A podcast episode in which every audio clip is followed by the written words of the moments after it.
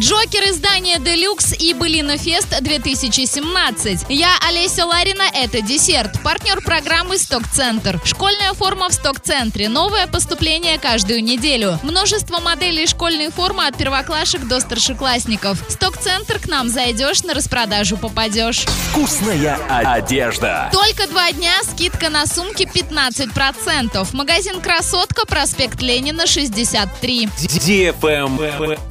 News. Премьер-министр России Дмитрий Медведев одобрил законопроект о создании территории опережающего социально-экономического развития в Новотроицке. Соответствующее постановление опубликовано 26 июля на сайте Кабинета министров. В тексте говорится о создании территории опережающего социально-экономического развития в Новотроицке. Имеют в виду, что ее функционирование будет обеспечивать достижение стабильного социально-экономического развития муниципального образования путем привлечения инвестиций и создания новых рабочих мест. Правительство Оренбургской области подписало рамочные соглашения с инвесторами о реализации нескольких инвестиционных проектов. Travel Guide. 19 августа в Ярославле будет проходить фестиваль, посвященный древнерусскому эпосу «Былинафест-2017». Развернется он в парке Подзеленье в районе городского пляжа. Посетители увидят знаменитый Калинов мост, который в древнерусских былинах символизирует грань миров. На нем силы добра борются с силами зла. На фестивале сойдутся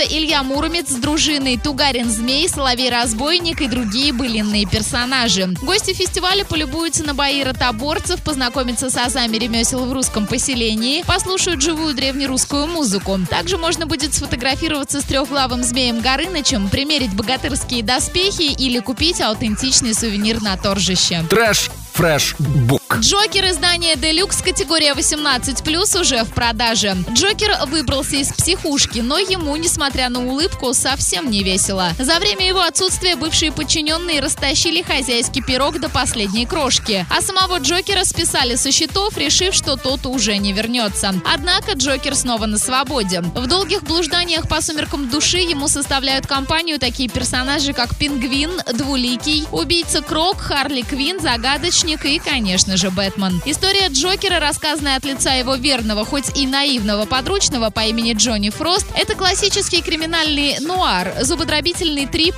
по городу среди грязного белья и сплошных разочарований. На этом все. Напоминаю тебе, партнер программы «Сток-центр».